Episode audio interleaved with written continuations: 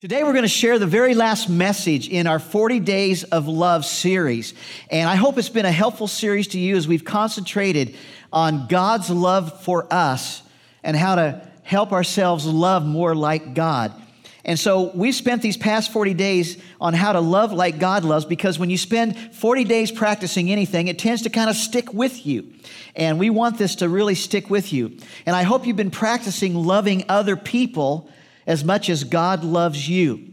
And I hope that when people talk about Canyon Hills, that church that's on the corner of Fairmont Connector and Fairmont Boulevard, I hope that when people talk about us, they say, well, you know, they're not the biggest, they're not the smallest, but man, those people know how to love. Amen? When you're hurting, those people know how to stick with you. They know how to walk alongside of you. Man, they are the most loving people in Yorba Linda. Man, I want that to be said about us. Amen? And I hope that they will come to look at us as world class lovers, known for loving people and caring for people. And I hope that our love for others will not only be real and genuine and consistent, I hope that our love will last. And our love will never change, no matter how our lives change. Because when our love lasts, no matter what comes into our lives to shake us up, when our love lasts, our love is really God like kind of love. It's really genuine, it's really real. You see, whenever you're going through a massive life change, whether it's a health change, whether it's a job change, whether it's a parenting change, kids are growing up and, and moving out or going to school or whatever, whether it's a financial change or a college change, there's one thing you can always count on and that is the unchanging love of God for you. Amen? His love never changes. His love is always consistent. And His love, get this, is eternal. No matter how bad you mess up, His love for you never changes one ounce. Amen? Oh, come on, let me know you're there. Amen? It never changes for you, it lasts, it's eternal. In fact, God says this I will show you who? He'll show you my love. How long? Forever. God says, I will show you my consistent, unchanging, eternal love. I will show that to you forever and ever. How long's forever? Amen? it never ends. And you may experience lots of life changes, but God's love for you will never change. He'll never stop loving you. And God then wants you to express that God like kind of love to other people around you. In fact, He commands that you give that same kind of unchanging love to other people. God says this I command you. And do you see the word suggest up there anywhere? I suggest that you kind of try to love people as you love each other. No, he says, I command you to love each other in the same way that I love you. That means your love needs to be consistent, unchanging, and eternal, just like God's. Well, that brings up the question, but is that even possible?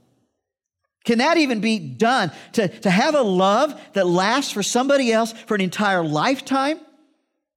I mean, if you just look at marriages in America, if you just look at people who were so in love that one day they walked down an aisle in front of family and friends and God, and there they committed to love each other until death parted them. If you just look at that, it looks like love cannot last a lifetime. Because the divorce rate in first time marriages is 50% in America. The divorce rate for second marriages is 67%. The divorce rate for third marriages is 73%. So, is it even possible that you can have a love so awesome that it lasts? Is it even possible to love other people in the same way that God loves you? To love others with that unchanging, consistent, eternal love.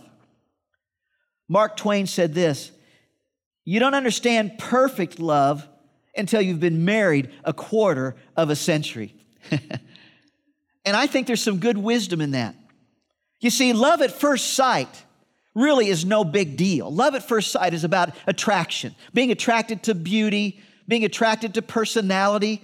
Love at first sight is really no big deal. You're just attracted, you're just aroused. But when two people have looked at each other for 25 years and they're still together and they still love each other, folks, that is God-like love. Love at first sight is no big deal, but love that lasts is a big deal. Now, I want to ask this morning how many of you have been married, even if your spouse has passed on and, and your spouse is in heaven, but how many of you have been married 25 years? At least 25 years. Oh, awesome. That's awesome, okay? How many then have been married for 40 plus years? Anybody married 40? Awesome. That is great. Now, how many of you been, any of you been married 50 years or more? 50 years? What, stand up. Would you stand up? We want to congratulate. Awesome. Awesome. All right, Nancy. All right, there you go. Awesome. Now, as you two come up and teach the rest of this message, 60. Whoa. Awesome. Awesome. These people have learned to have a God like kind of love. But the question is this for those of you who are married 40 plus years, here's the question was it always easy? No, not at all. If you ask these people to share their testimonies, they'd probably tell you it wasn't always easy to love each other. They would probably tell you there were moments when they thought they couldn't stick it out and were ready to move out. They would probably tell you that I, I, I wanted often even to give up and to move out. But you know what? They didn't. They just didn't. They chose to express God-like love to each other. So listen, folks, when these people faced what I call the deadly D's, the deadly D's that every marriage faces, when they faced the difficulties, when they faced the disagreements, the disappointments, the defeats, the delays, the dead ends, when they had doubts, when there were deaths and debts and demands of married life, they didn't give up. They just didn't. And those are not easy things to overcome in married life. But all of those who just stood overcame the biggest D of all. They overcame divorce. So, how do you build a love like that? How do you build a love that lasts and lasts for a lifetime?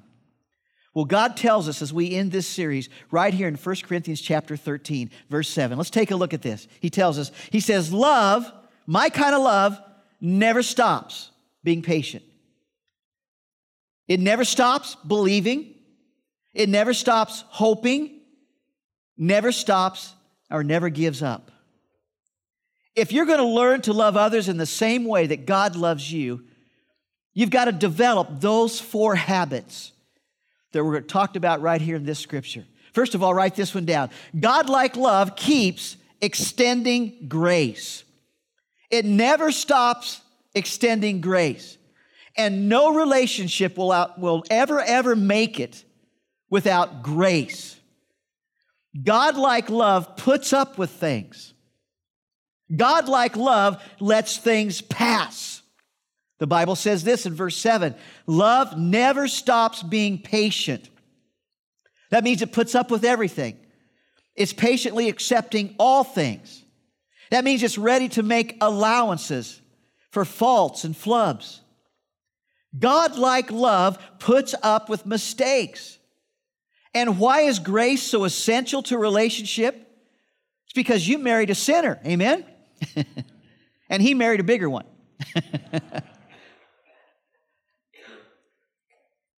We're all imperfect. You're imperfect. Your spouse is, is imperfect. And when you have two imperfect people, get this, you'll never have a perfect relationship.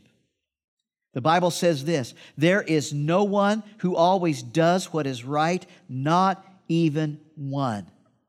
The truth is, we all make mistakes, every one of us. And just like it takes two to tango, it takes two to tangle. Amen? we all make mistakes. We all have faults. We all have disagreements. It's never just one person's fault. So there will come a time when you need to extend some grace to someone else, someone in your house, maybe your spouse. There will come a time, though, when you will want grace from somebody in your house. The Bible says this be humble and gentle with each other, be patient with each other, making allowances for each other's faults because of your love. If you're going to have a love that lasts, you've got to learn to make some allowances for the faults and the flubs of others. Now, Shirley, Shirley knows, she's sitting here this morning, Shirley knows that there are two times every week that she needs to make some allowances for me. Those are during times when I'm the most tired and the most grumpy. Yes, pastors do get grumpy, all right? We're not perfect, we are imperfect. But she extends grace to me during these two times every single week. One of those times is on Saturday afternoons. As I'm wrapping up all things for this Sunday service, for this moment, I'm getting all things in my head and getting everything organized because she knows that on Saturday afternoons, I get, change the slide, I get PMS. I get pre message syndrome. I'm just not right. My hormones are messed up and, and I, am just anxious and, and, and I'm just kind of sometimes grumpy because I've got PMS. But then comes the other time. It's Sunday afternoon. After preaching two services, after standing and talking with all of you and praying with some of you for over five hours, after that, I'm physically, I'm emotionally drained. So on Sunday afternoon, she extends grace to me. She lets me turn on golf. She lets me take a long afternoon nap. She steals the remote as soon as I go to sleep, you know. But she extends grace to me on Sunday afternoon. And if I'm grumpy on Sunday afternoon, she just says, That's okay. She writes it off. She says, Larry's exhausted. He's tired. He's been serving the Lord. That's okay. Saturdays and Sundays, every week, she's offering me this kind of grace. So here's the question Who do you need to extend grace to this week? Who needs your grace? Because none of us are perfect. And there will come a time when, when we all need some grace, and sometimes when we need to give grace to others. Because God like love never stops being patient. Next, write this down. And God like love keeps expressing faith. Expressing faith. God like love keeps saying to your spouse and others, I have faith in you. I believe in you. It keeps saying, I trust you. So, God like love not only extends grace, but it, it expresses faith that we have in each other. The Bible says this love never stops believing, love always trusts, love never loses faith. Now, anyone who's ever been a coach knows that the quickest way to restore a young athlete's confidence after a fumbled ball is to give the kid the ball again on the very next play. If you don't do that, he's going to start developing a, a phobia. Oh, the coach wants me to carry the ball again. I'll probably drop it again. So, the best way to help a child to get over a failure is to put faith in them immediately and give them the ball on the next opportunity. Take the ball again. And the kid's saying, No, I'll drop it, coach. I'll, I'll drop it. Yes, you dropped it. But everybody drops the ball once in a while. Take it, son. Give it to him again. Godlike love keeps expressing faith even after a fumble. Love never stops believing that they can do better next time. Godlike love expresses that we've got faith in you. We believe in you. I'll, I'll never forget how Shirley expressed faith in me 28 years ago. She had known for years that God had put a vision in my heart to start a, a brand new church. And so when Rose Drive Friends Church called us and asked us to move to Yorba Linda and start a new church here in East Yorba Linda, it hit Shirley really hard. It hit her hard. We were, we were just 35 years old. Look at this. Don't you love the hair? Okay, we were just 35 years old. That was 1989. We moved from Whittier to East Yorba Linda. We're 35 years old with three little kids. So we were surrounded at East Whittier Friends Church with young couples, young friends, uh, children of the same age as our kids, and we were enjoying our friendships. We were enjoying successes. Our, our two daughters were born there, and, and Shirley had such a camaraderie with the other mothers who were having kids around the same time. And it was just a time of friends and success and growth. We were settled, we were, we were content. And so Shirley began to struggle with leaving our current ministry and our, our current friends, especially when there were no guarantees that the church would work. And if the church didn't survive, we well knew that we would be out of a job with three little kids to support here in Southern California. And so, what did Shirley do? Well, she prayed and she trusted me. And she expressed her belief and her faith in me. So, after two months of prayer, I was convinced, and Shirley was still struggling.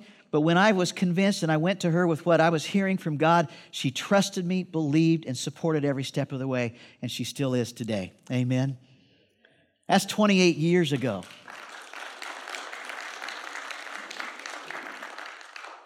And today that causes me to wonder how many people would not know Jesus as their Savior and Lord today.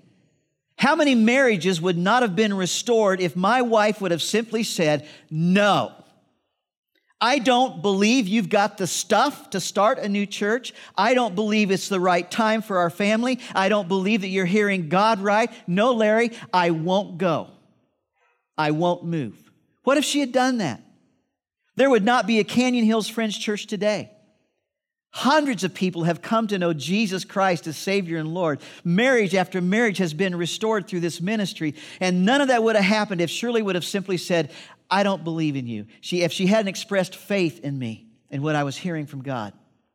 If she had done that, this church would not be here. But because her heart is filled with God like love, she expressed faith and trust in me. Here's the question Who do you need to express faith to this week? Maybe one of your children? I believe you can do this. I trust that you're hearing God right. Maybe it's your spouse, maybe it's your husband, your wife. I trust you. Go for it. Who do you need to express faith in this week? You see, God like love keeps extending grace, it keeps expressing faith, and third, write this down God like love keeps expecting the best, expecting the best from others. You see, God like love is, is hopeful for them. God like love is optimistic for them. Godlike love expects the best of them and from them, expects the best. And when I think about that, my mind goes all the way back to when Shirley and I had only been married uh, four to maybe five years. And we went to our parents and said, We feel God speaking to us that we need to begin to travel from coast to coast and uh, speak in camps and churches and lead worship and do those kind of things. And so, you know what, folks? We're going to sell out everything we have, and we're going to buy a fifth wheel trailer and a one ton Chevy pickup, Chevy, Brad, not Ford, a one ton Chevy pickup and, and we're going to travel coast to coast. And they're, they're scratching their head and they're listening to all of this and they're, they're saying, and how are you going to make a living? Well, churches give offerings when we come. And if we do a really good job, maybe the offering will be really good. And maybe that'll get us to the next place. And our folks could have just, we were only uh, about 24, 25 at that time. Our folks could have said, You guys are insane. What in the world are you thinking? But you know what they did? Their God-like love expected the best for us and from us. They didn't squash the vision, they didn't squash the dream. You see, the Bible says this love never stops hoping. They were hoping we were hearing God right for sure, but they expected the best. The Living Bible says love always expects the best. Love always looks for the best. You see, people around you tend to live up to what you expect of them. This guy on the screen, his name is Bruce Wilkinson, and years, years, years ago, he was a brand new professor at the University of, of Oregon. And after he had received his class assignments for the year, another professor looked at his classes and he said, You lucky dog, you got two Section A classes. And Bruce Wilkinson, being a brand new professor, said, Well, what's a Section A class? You know, the prof said, Well, Section A classes are just for the brightest students. They have the very best test scores. They're eager to learn. They always go above and beyond the assignment. They're a joy to teach. You, you're a lucky dog. Well, the year progressed, and Bruce found all of that to be true. The students were a joy to teach. And at the end of the year, his department supervisor was sending out and lining up new classes for the next year. And Bruce says, Man, I hope you can give me some of those Section A classes again next year. Those students were awesome. And the supervisor looked at him and said, Bruce, what are you talking about? There are no Section A classes. Bruce says, But another professor told me that I had two Section A classes. The supervisor said, That's not true. We used to, but we canceled those six years ago. Well, Bruce didn't believe his department supervisor, so he got out the grade books and he went back. And those two classes certainly got more A's than any of his other classes. He still didn't believe his department supervisor, so he actually weighed their term papers, and they were longer, they were better written, and they were heavier than all the other classes. But then Bruce began to realize that he had set those two classes up with higher expectations. He expected more out of them. He expected the best from them. He had set them up to do better than everybody else. So listen, Godlike love expects the best from others. His students soared higher because he expected the best from them. Listen, you can set other people up to soar, or you can set them up to take a dive. If you say you're always failing, you're always falling behind. You're never getting the work done. You're never going to make anything of your life. You're setting them up to take a dive. But God's like, God like love doesn't tell it like it is. Maybe they are struggling.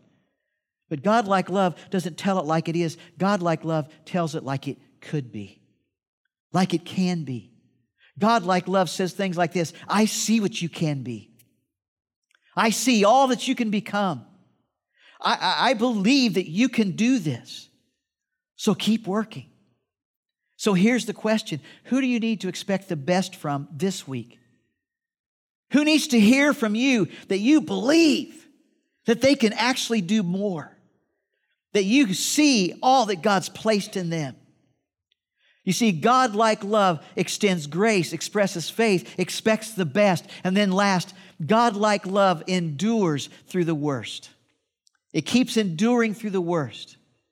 God-like love endures the worst that life throws at you. And boy, love can throw some tough things. I mean, life can throw some tough things, amen? Some really hard things. But you refuse to give up when it's dark. You refuse to give up when it's difficult. You refuse to give up when you're desperate. You determine to endure it all. Because the Bible says right here love never gives up. Never gives up. Love endures every circumstance, love always perseveres. Love never looks back, it keeps going to the end. And so, as I thought about that scripture this week, I, I wrote, out, I wrote out this little phrase. You may want to write this down. Godlike love doesn't change directions when the road gets dark. God-like love doesn't change directions when the road gets dark. No, God-like love stays on the sun, same road until the sun comes back up. Amen? Your marriage may seem dark and difficult and discouraged, and, and you might be desperate, but hang on. Don't give up. Wait till the sun comes back up. Let your love be restored and renewed once again. I think God maybe brought some of you here today because you needed to hear that. Maybe because your marriage is in a dark place, or maybe your finances, or your job, or your future is in a dark place right now. But God like love endures the worst. It doesn't change directions when the road is dark. Like many of you, Shirley and I stood before our family and friends, and we, we vowed to stay together till death do us part. And we took that vow seriously, even though I was 20 and she was 19. See, we're really young pastors, amen? even though we were young, we took that vow seriously. Not knowing what life might throw at us, not knowing what hardships we might face, But we took that vow so seriously that we agreed together on day one that the D word would not be allowed to be spoken. The divorce word would not be allowed to enter the doors of our house or enter our conversation ever. It would not be allowed to be an option. So on day one of our marriage, we closed the escape hatch by throwing away the key, the D key. We threw it away because we made a vow to each other and to God until death do us part. We decided that only God would be allowed to separate us, not a judge somewhere. Only God would be the separator. So divorce has never been an option for us, never been an option. Murder sometimes, yes. but divorce, never an option. Because you know, life gets tough, life gets hard. Sometimes it is hard. But listen, making that kind of commitment forced us to do something. It forced us to grow up. We were going to be together till death do us part. So, because of that commitment, we couldn't run, we couldn't give up.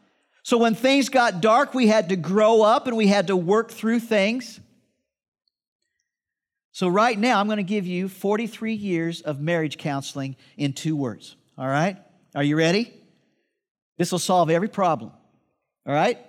Grow up. You see, most every single marriage problem comes down to this thing of selfishness. I want my way, and you want your way. I, it's all about me and my and what I want, and you want your way. So you have to stop saying um, I, me, and my, and start talking about we and our. Plain and simple, most every marriage problem comes down to this thing of selfishness. It's the greatest killer of marriages. So, to save a marriage, you have to grow up and start thinking about your spouse more than yourself.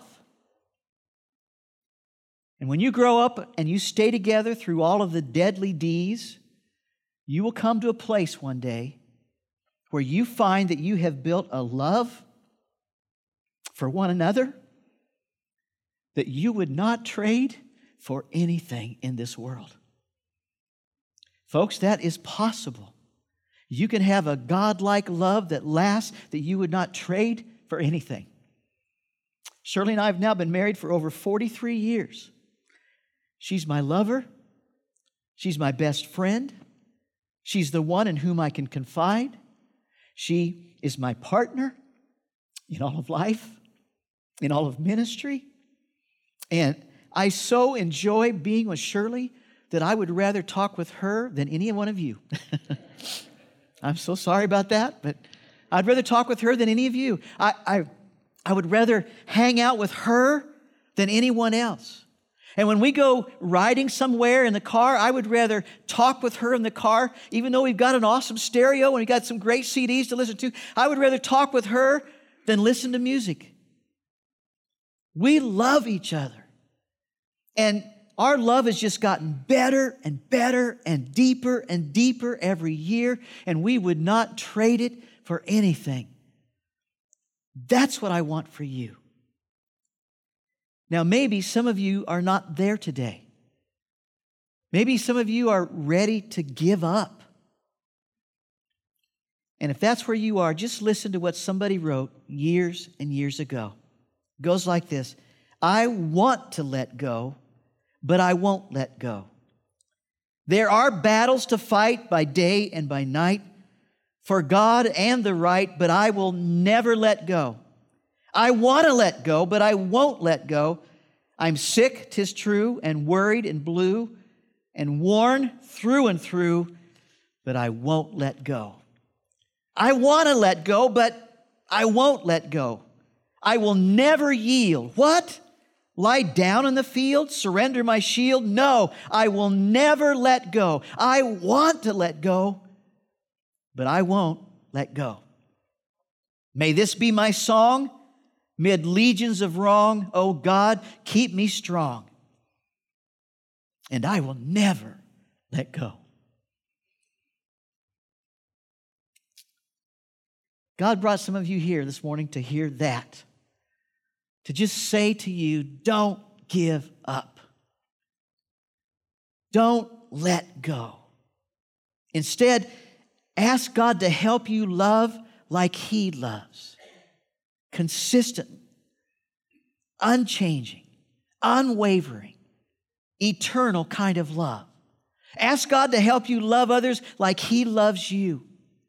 You see, God like love keeps extending grace, expressing faith, expecting the best, enduring the worst. And those are four things that you can choose to do to show love to those around you. You see, God's extended that kind of grace to you, and now it's your turn to extend that kind of grace to somebody else. God's expressed faith in you, and now it's your turn to express faith to somebody else. God has expected the best from you, and now it's your turn to expect the best from somebody else. God has endured the worst for you through his Son. Amen? And the Son, Jesus, endured the worst for you. And now it's your turn to endure it for somebody. We all know that human love fades, but God-like love lasts. And before you can offer God-like love to somebody else, you've got to get it in you. So this morning, I want to invite you to get the love of God in you, to ask God to fill you with His presence and His love. And you might be saying this morning, Well, I've already done that. Jesus is my Savior, He's my Lord. I've already done that. But have you really given God every part of you? Have you really fully surrendered? Because when the God of love, that's who He is, is in you, that love tends to flow out of you. Would you bow your heads with me and pray? Would you consider repeating this in your heart after me? Lord Jesus, come into my life. Forgive me of my sins. Be my Savior and Lord. And fill me with your love. The Bible tells me you are the God of love. So fill me with your presence and your kind of love. I ask this in your powerful name, the name of Jesus Christ. And all of God's people said, Amen.